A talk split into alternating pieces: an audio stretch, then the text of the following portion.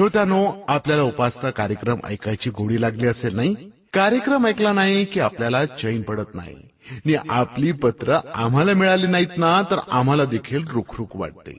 मित्रांनो उपासना म्हणजे देवाजवळ बसणं त्याची आठवण आराधना करणं देवाबद्दल सत्य जाणून घेणं. जगामध्ये देव आणि दानव या दोन शक्ती काम करत असतात. देवाची कर्म ही प्रकाशाची असतात. तर दानव म्हणजे सैतानाची कर्म ही अंधाराची असतात. देवाची वाट म्हणजे अनंतकालाच्या जीवनाची वाट स्वर्गाची वाट जिथं अनंतकाल पावित्र्य आनंद शांती असते. तर दानवाची वाट असते नरकाची जिथं शोक दुःख आणि यातनाच यातना असतात. उपासना कार्यक्रम ऐकत रहा आणि देवाबद्दल अधिक माहिती मिळवा. श्रोत्यानो सुरुवातीला कानोपा ऐकला हे भक्तिगीत.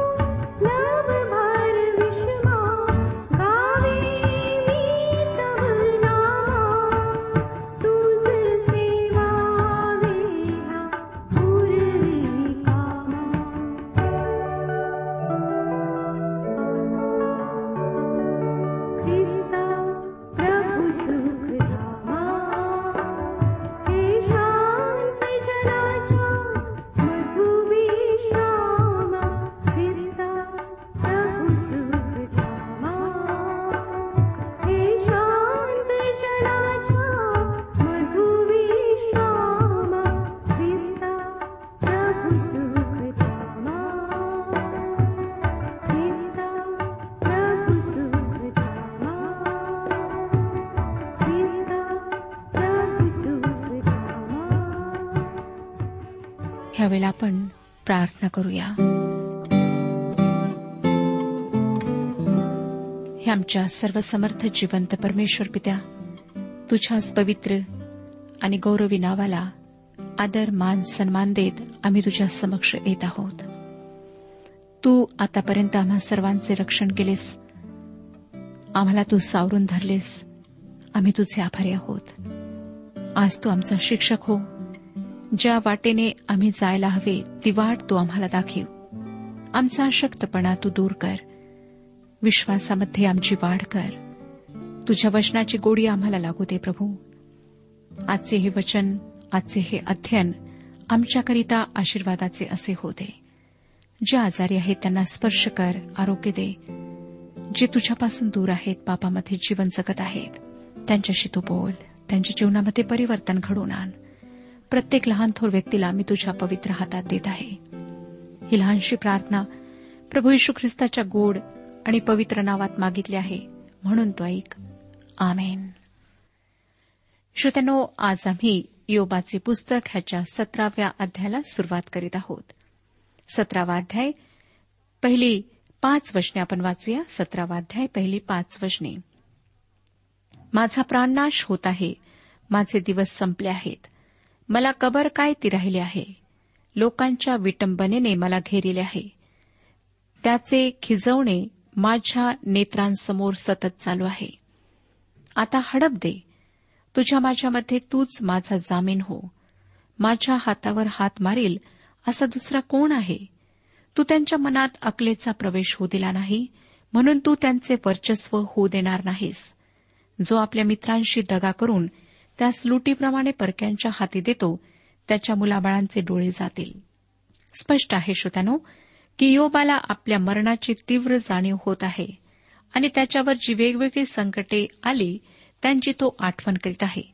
म्हणजे मित्रांची थट्टा त्यांनी योबाविषयी केलेले गैरसमज भयंकर निराशा व शारीरिक पीडा यांची त्याला सतत बोसणारी जाणीव त्याला स्वस्थ बसू देत नाही. थोडा वेळ देखील तो ते विसरू शकत नाही. परंतु मला वाटतं पुढच्या एका वचनात तो काहीतरी आशा व्यक्त करीत आहे. ते वचन आपण वाचूया. नव्य वचन. तरी धार्मिक आपला मार्ग धरून राहील निर्मळ हाताच्या मनुष्यास अधिकाधिक शक्ती प्राप्त होईल. हे वचन मला फार फार महत्त्वाचे वाटते. कारण फार मोठे दुःख पचवूनही योग टिकून राहण्याविषयी या ठिकाणी बोलत आहे. त्याने जे सर्व प्रकारचे दुःख सहन केले आहे त्यामुळे असे वाटते की त्याच्यामध्ये मोठे धैर्य व शील निर्माण झाले आहे. म्हणूनच आपल्या न्यायाच्या नीतिमानतेच्या मार्गात आपण टिकून राहू असे त्याला सुचवायचे आहे. कितीही कठीण प्रसंग आला तरी आपण सत्याच्या मार्गात टिकून राहू शकू असे सांगणारा त्याचा आत्मविश्वास या ठिकाणी व्यक्त झाला आहे. देवापासून त्याला कोणतीही गोष्ट विलग करू शकत नाही.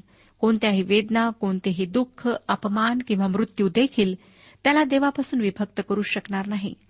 तसेच तो या ठिकाणी नीतिमान माणसाच्या शुद्ध हातांविषयी बोलतो.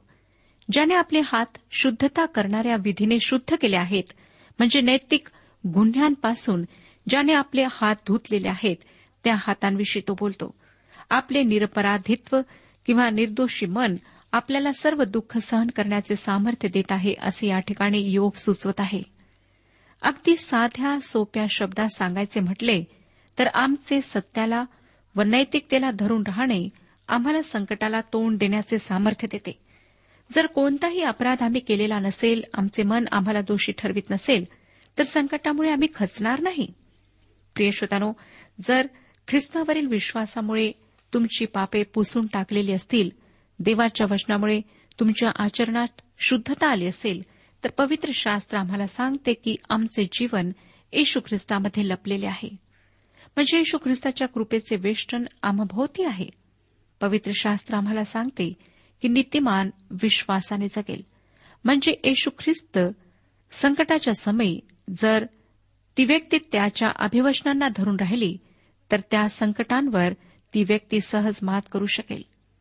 प्रभू येशूने त्याच्याकडे त्याच्यामागे येण्याचा रस्ता मखमली आहे असे सांगितले नाही तर तो अरुंद व खडतर आहे असे सांगितले. पुन्हा तो म्हणतो की या जगात तुम्हाला क्लेश होतील पण धीर धरा मी जगाला जिंकले आहे. आणि पवित्र शास्त्र आम्हाला सांगते की संकटाने शील निर्माण होते. आज ख्रिस्ताला अनुसरल्याने तुमच्यावर काही संकटे आली आहेत काय? ख्रिस्ती मूल्यांना चिटकून राहिल्यामुळे लोक तुमचा द्वेष करीत आहेत काय? ख्रिस्तामागे तुम्ही आल्याने तुमच्या घरातले लोक तुम्हाला वेड्यासारखे वेड्यांमध्ये गणत असले तरी हरकत नाही. याही परिस्थितीत तुम्ही ख्रिस्ताला सोडू नका. कारण त्याने तुमच्यासारख्या त्याच्यासाठी दुःख पेलणाऱ्या लोकांना उद्देशून मत्तय कृष्णवर्तमान पाच वाध्याय अकरा आणि बारा वचनांमध्ये म्हटले जेव्हा माझ्यामुळे लोक तुमची निंदा करतील व तुमचा छळ करतील व लबाडीने तुमच्या विरुद्ध सर्व प्रकारचे वाईट बोलतील तेव्हा तुम्ही धन्य आहात. आनंद करा उल्हास करा कारण स्वर्गात तुमचे प्रतिफळ मोठे आहे. कारण तुमच्यापूर्वी जे संदेष्टे होऊन गेले त्यांचा त्यांनी तसाच छळ केला. अतिशय समर्पित जीवन जगून ख्रिस्ताच्या मागे जाणाऱ्या अनेक सेवकांना छळ सहन करावा लागला. परंतु त्या छळामध्ये त्यांना ख्रिस्ताच्या प्रीतीपासून दूर करण्याचे सामर्थ्य नव्हते. संत पॉल स्वतः अनेक प्रकारच्या संकटामधून गेला. नैसर्गिक व मानव निर्मित अशी अनेक संकटे त्याच्यावर आली. परंतु त्या सर्वांबाबत तो रोमकरासपत्र आठवाध्याय पस्तीस ते एकोणचाळीस या वचनात काय म्हणतो ते पहा. ख्रिस्ताच्या प्रीतीपासून आपल्याला कोण विभक्त करेल? क्लेश आपत्ती छळणूक उपासमार नग्नता संकट किंवा तलवार ही विभक्त करतील काय? शास्त्रात लिहिल्याप्रमाणे तुझ्यामुळे आमचा वध दिवसभर होत आहे.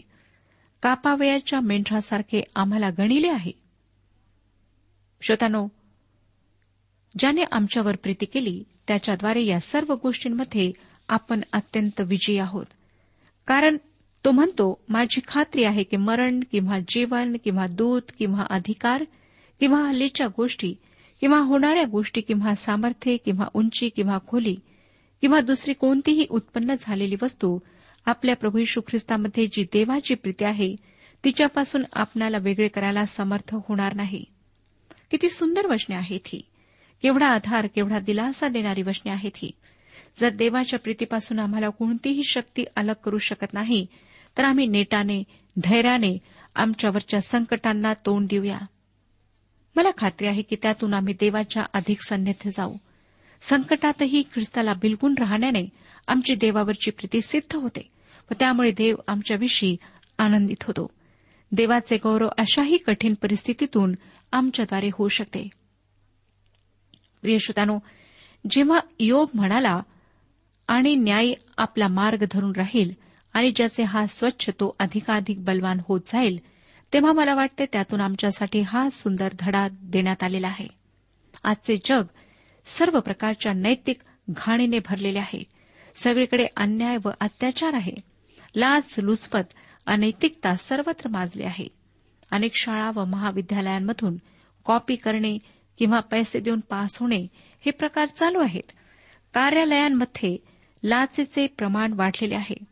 गरीब साध्या लोकांचे गळे कापणे त्यांना लुटणे सर्वत्र आहे. आणि तुम्ही जर नीतीमूल्यांना तत्वांना धरून राहत असाल तर लोक तुमच्याकडे पाहून तुम्हाला नक्कीच हसतील. नावे ठेवतील. तुमची गणती मूर्खांमध्ये करतील. पण पवित्र शास्त्र आम्हाला सांगते की ज्याचे हात स्वच्छ तो अधिकाधिक बलवान होत जाईल. जर आम्ही परमेश्वराच्या बाजूने आहोत जर आमचे हात स्वच्छ आहेत तर सरते शेवटी विजय आमचा आहे श्रोत्यानो. संकटाला घाबरून आपली ख्रिस्ती मूल्ये सोडू नका. ख्रिस्ताविषयी लाज बाळगू नका. कारण अशा लोकांविषयी येशू ख्रिस्ताने काय म्हटले?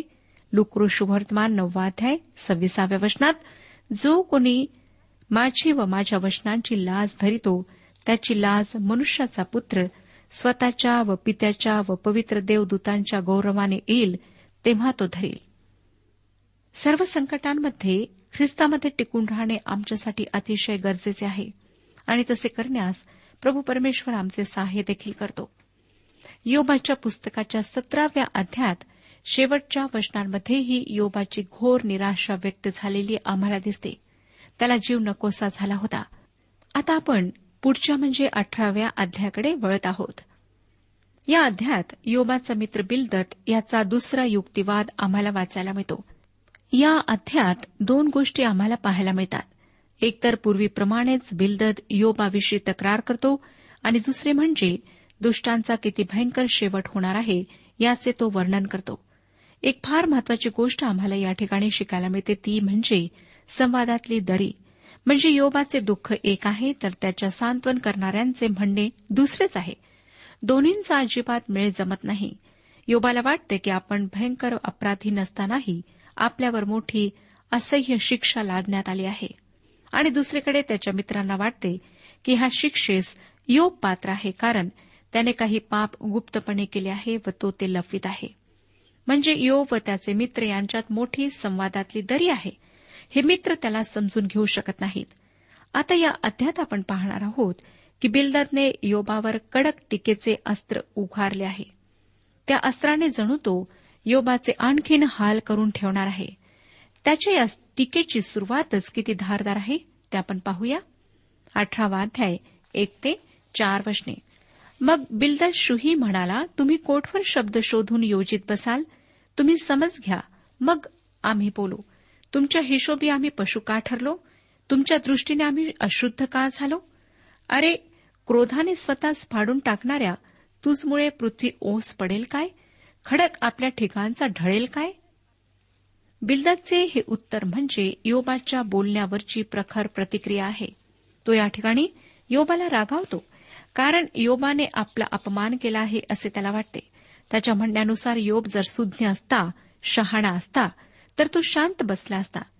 पण तो फारच बडबड करतो आणि असल्या वायफळ बडबडीमुळे त्याचे पाप उघडकीस येते आहे. म्हणजे ते लपविण्याच्या प्रयत्नात ते उलट उघडकीसच येत आहे आणि त्यामुळे त्याची परिस्थिती अधिक गुंतागुंतीची होत आहे.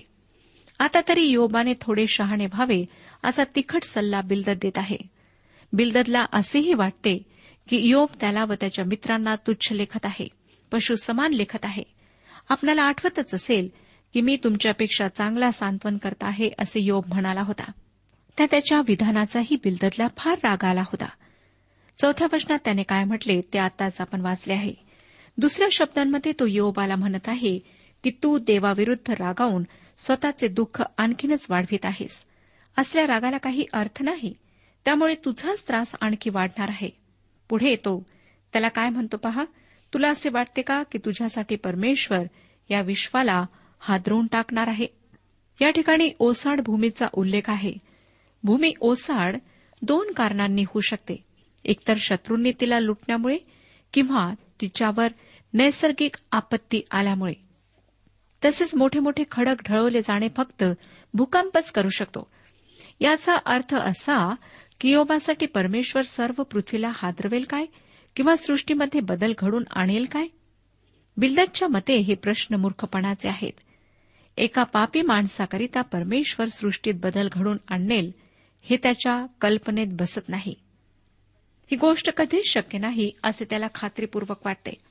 परंतु श्रोत्यानो आज आम्हाला पवित्र शास्त्रातून एक फार सुंदर गोष्ट शिकायला मिळते ती ही की जरी आदामाने म्हणजे पहिल्या मानवाने पाप केले व त्यामुळे त्याच्यावर व भूमीवर शाप आला तरीही त्या दोघांच्या मुक्तीसाठी परमेश्वराने एक फार फार मोठी गोष्ट केली. ती सृष्टीमध्ये बदल घडून आणण्यापेक्षाही फार मोठी आहे. ती म्हणजे योहान वर्तमान तिसरा अध्याय सोळावे वचन सांगते देवाने जगावर एवढी प्रीती केली की त्याने आपला एकुलता एक पुत्र दिला. यासाठी की जो कोणी त्याच्यावर विश्वास ठेवतो त्याचा नाश होऊ नये तर त्याला सार्वकालिक जीवन मिळावे. प्रियष्टानो या सृष्टीच्या निर्माणकर्त्या परमेश्वराने पापी मानवासाठी आपला एकुलता एक पुत्र द्यावा ही गोष्ट किती कल्पनेपलीकडची आहे. होय ना? तुम्ही व मी असे कोण लागून गेलो आहोत की ते आमच्यासाठी देवाच्या पुत्राने येशू ख्रिस्ताने मरण पत्करावे अशी तुमची व माझी काय लायकी आहे की त्याने आपले निर्दोष रक्त तुमच्या आमच्यासाठी सांडवावे?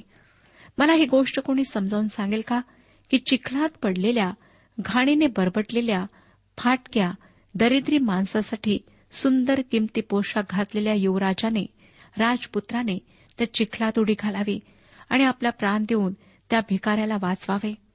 आणि पुन्हा त्या मरणातून बाहेर पडून त्या दरिद्री घालणाऱ्या माणसाला स्वच्छ करून स्वतःबरोबरचे आसन द्यावे. हे माझ्यासाठी एक कोडे आहे. ते मला कोण उकलून सांगू शकेल?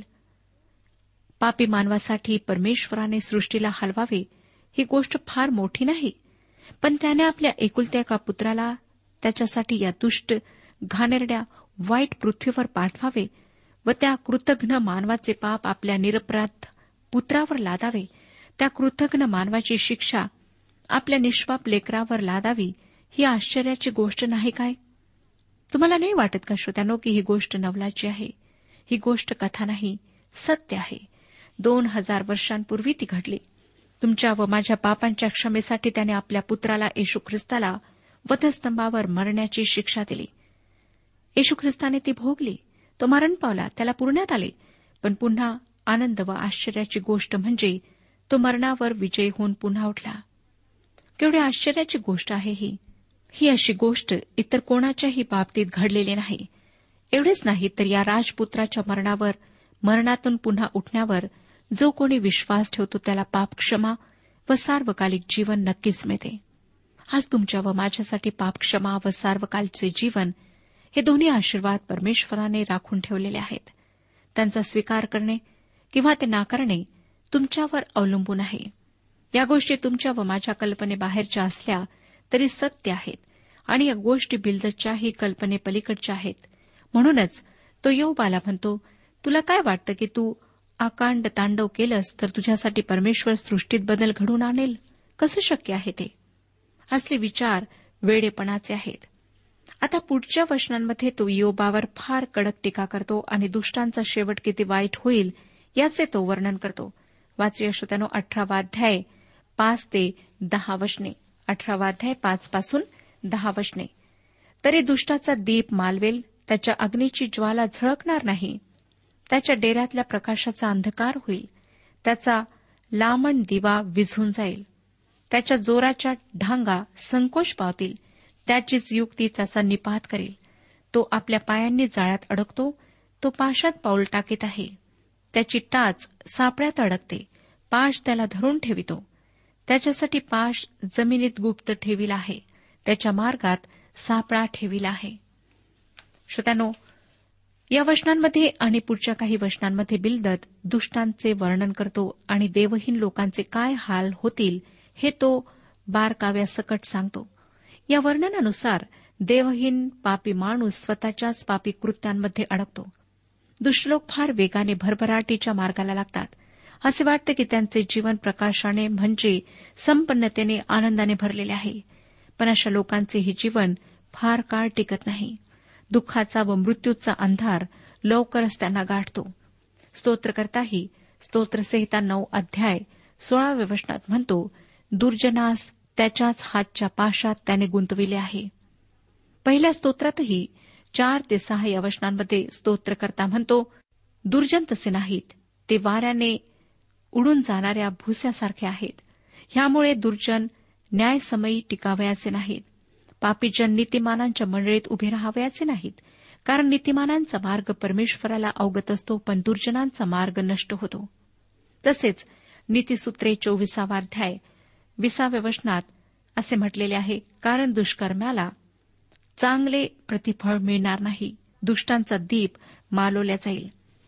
योगाच्या या अठराव्या अध्यायाच्या अकरा ते सोळा या वचनांमध्ये दुष्टाच्या मृत्यूची तुलना पाश भय शारीरिक कुजणे याबरोबर करण्यात आली आहे. एकूण दुष्टाला कोठेही विसावा मिळणार नाही कोठेही समाधान मिळणार नाही ही कल्पना वारंवार सुचवण्यात आली आहे. दुष्टावर येणारे संकट असे असते की त्याच्या जीवनातल्या प्रत्येक कोपऱ्यात अंधाराचे साम्राज्य पसरते. तेथे काही एक आशा शिल्लक राहत नाही. पुढे श्रोत्यानो पंधरा ते सतरा वशने पहा अठरावाध्याय पंधरा ते सतरा वशने. जे त्याचे नव्हत ते त्याच्या डेऱ्यात वास करीतील. त्याच्या वस्तीस्थानावर गंधक उधळतील. खालून त्याचे मूळ सुकेल व वरून त्याची डहाळी छाटीतील. देशातून त्याची आठवण बुजेल व पेठेत त्याचे नाव राहणार नाही. श्रोत्यानो बिलदत योबाला सांगत आहे की दुष्टाचा डेरा नष्ट केला जाईल त्याचे नाव पुसून टाकण्यात येईल आणि त्याच्या घराण्यातले कोणी शिल्लक राहणार नाही. त्याची वाताहात पाहून पुढच्या पिढ्याही चकित होतील. त्याची पृथ्वीवर अजिबात आठवण उरणार नाही. हे सर्व दुष्टांच्या बाबतीत खरे आहे परंतु याचा योबाशी काही एक संबंध नव्हता. योबाला या गोष्टी अजिबात लागू पडत नव्हत्या. पुढे अठरा ते एकवीस वचने सांगतात ते त्याला प्रकाशातून अंधकारात लोटीतील त्याला जगातून पळवितील. त्याच्या लोकात त्याचे कोणी पुत्र पौत्र आढळणार नाहीत. त्याच्या बिराडात कोणी उरणार नाही. त्याचा दुर्दिन पाहून पश्चिमेकडे राहणारे चकित होतील पूर्वेकडे राहणारे कंपित होतील. कुटिलाच्या निवासाचे असेच निसंशय होणार. देवाला न ओळखणाऱ्याच्या स्थानाचे असेच होणार. श्रोत्यांनो बिलदत हे सर्व जे म्हणत आहे ते खरे आहे. खरोखर देवहीनांचे दुष्टांचे नाव कोठेही उरणार नाही. जगाच्या इतिहासाकडे जर आम्ही पाहिले तर जे जे दुष्ट हुकुमशहा होऊन गेले त्यांची अवस्था काय झाली? त्यातील काहींनी आत्महत्या केली. इस्बेल राणीची गोष्ट आठवा तिने अनेक निरपराध लोकांची कपटाने हत्या करवली. शेवटी तिचे मांस कुत्र्यांनी खाल्ले. परमेश्वर न्यायी आहे. तो अन्याय सहन करीत नाही. जुन्या करारामध्ये कित्येक ठिकाणी आम्हाला अन्यायाला विरोध करणारा परमेश्वर पाहायला मिळतो. उदाहरणार्थ आमोस संदेष्टाच्या पुस्तकात परमेश्वर अन्याय करणाऱ्यांविरुद्ध बोलतो. प्रियश्रोत्यानो परमेश्वराची दृष्टी सर्वांवर असते. त्याला सर्व काही दिसते त्याच्या नजरेपासून काहीच लपत नाही. त्याच्यासाठी रात्रही दिवसासारखी प्रकाशते व अंधार त्याच्यापासून काहीच लपवत नाही. त्याला अंधार व उजेड सारखेच आहेत. या गोष्टींची आम्ही सतत आठवण ठेवायला हवी. आम्ही दुष्ट नसू पण आमच्या मनातले विचार व आमची कृत्ये परमेश्वरासमोर आहेत. आमच्या कल्पना त्याला ठाऊक आहेत. त्या त्याच्यापासून लपत नाहीत. आज तुमचे सर्व विचार तुमच्या कल्पना तुमची सर्व कृत्ये चांगली व वाईट ही सर्व परमेश्वरासमोर आहेत. मांजर डोळे झाकून दूध पिते पण सर्व जग तिला पाहते हे तिला समजत नाही. तसेच हे आहे. आमच्या प्रत्येक हालचालीवर परमेश्वर लक्ष ठेवून आहे. तेव्हा आपल्या कुकृत्यांबद्दल पश्चाताप करून परमेश्वराजवळ लीन होऊन जाणे आवश्यक आहे. नाहीतर न्यायाच्या दिवशी आमच्या सर्व कृत्यांचा झाडा आम्हाला द्यावा लागेल. त्यानुसार आम्हाला आमचे प्रतिफळ किंवा दंड मिळणार आहे.